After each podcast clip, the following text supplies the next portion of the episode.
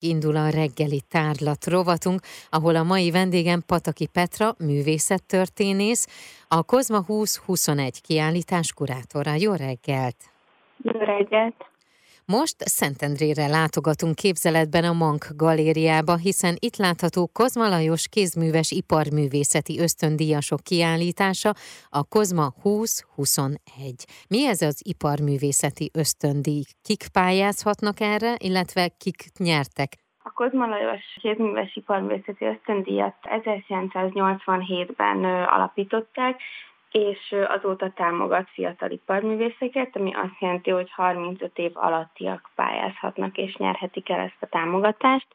Minden évben 10 alkotónak biztosít ez az ösztöndíj lehetőséget és anyagi segítséget, szakmai támogatást. A mostani kiállítás Szentendrén az a 2020-as és 2021-es évi ösztöndíjasoknak a beszámoló kiállítás, hogy mit alkottak az ösztöndíjas évük alatt illetve a megnyitón volt alkalmunk arra, hogy az idei 2022-es ösztöndiasokat is köszöntsük, és oklevelet adjunk át nekik, és az ő munkájukat pedig majd jövő ilyenkor tekinthetik meg a látogatók. Ez a 2020-as és a 2021-es év, ez miért került össze? Ennek oka járványhelyzet? Igen, abszolút emiatt. Hagyományosan az szokott lenni, hogy minden évben a rákövetkező év tavaszán rendezzük meg a beszámoló kiállítást, tehát egy év elején valamikor, és 2021-ben ugye a járványhelyzet miatt nem tudtunk kiállítást rendezni, és akkor azt a döntést hoztuk, hogy akkor idén két év folyamot együtt mutatunk be egy ilyen nagyobb szabású kiállításon. Akkor most, hogyha jól gondolom, akkor 20 művész mutatkozik be ezen a kiállításon. Majdnem. 17 kiállító művészünk van, aminek az az oka, hogy az ösztöndíjat három egymást követő évben nyerhetik el a pályázók, és van három olyan alkotónk, akik 2020-ban és 2021-ben is ösztöndíjasok voltak, Varga Gyöngyvér Amala, Maróti Viktória, illetve Küspan Zsuzsa, akiknek a kiállításon egy két évi munkájuk tekinthető meg, ami egy ilyen különleges helyzet szerintem, és nagyon tanulságos, hogy hogyan függ össze egy-egy ösztöndíjas évnek a munkája, hogyan változik, hogyan fejlődik. Ugye itt mindenki a saját területén alkot, de ez a saját terület, ez, ez mit jelent? Hányfajta területe van az iparművészetnek? Én azt gondolom, hogy megszámlálhatatlan, de kiállításon láthatunk kerámiákat, ráadásul sokféle különböző, tehát például ételhordókészletet, lámpát, gyógynövénytelkészletet, stb. láthatunk üvegműveket, láthatunk bútorokat, ékszereket, illetve bőrműveket, táskákat, mindenféle területről vannak alkotóink szerencsére. Mennyire kísérletező kedvűek az alkotók? Szerintem kifejezetten, és én ezt egy nagyon jó dolognak tartom, mert kísérletezés útján vagy miatt jöhetnek létre jobb és egyre különlegesebb alkotások.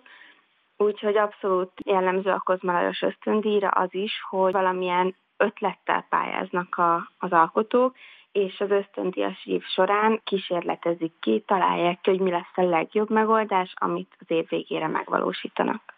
Erre lehet egy-két példát kérni? Példának veszem a Udvari Anikónak gyógynövényte a készletét, aki azzal a koncepcióval pályázott, hogy egy teáskanna, teatartó, csésze, darabokból álló készletet alkosson, és neki az összendíjas projektje alatt például egy központi kérdés volt az, hogy hogyan tudja a legjobban megoldani azt, hogy a kannába a szűrő milyen módon, milyen anyagból és hogyan kerüljön. Beszámolókon lehetett látni ennek a különböző fázisait, és a kiállításra pedig a legjobb megoldás került a mutatásra. A mai művészekre jellemző az a kísérletezési kedv, vagy az a kísérletezési irány, hogy mondjuk fenntartható anyagokat készítsenek, vagy újrahasznosított anyagokból dolgozzanak? Abszolút jellemző. Például ezen a kiállításon Sárvári Zsófi emelhető ki szerintem, aki újrahasznosított anyagokból készít egyedi szemüvegkereteket, ami szerintem egy nagyon különleges terület, és tudtommal nagyon egyedi is. Hogy van elrendezve? a kiállítás? Olyan jellegű koncepció nincsen benne például, hogy a két évfolyamot külön bontom, ezt szándékosan egyben kezeltem a 17 művésznek az anyagait, legyen az bármelyik év is. Inkább arra fókuszáltam, hogy, hogy olyan tárgyanak kerüljenek egymás mellé, egymás közelségébe, amik együtt jól működnek, és amik egymásra is utalnak adott esetben. Meddig látható ez a kiállítás, illetve bármilyen kurátori tárlatvezetés, majd a végén finisszázs, az várható-e? A tárlat az március 5-én szombatig tekinthető meg, és egyelőre nincsen betervezett programunk a, a kiállítás végére, de még alakulhat úgy, hogy mégis. És ahogy már ugye említettük, ez most a 2020-21-es Kozma Lajos kézműves iparművészeti ösztöndíj nyerteseinek a munkái láthatóak, viszont már ugye megvannak a 2022-es ösztöndíj nyertesei. Mi látható azok közül, akik pályáztak?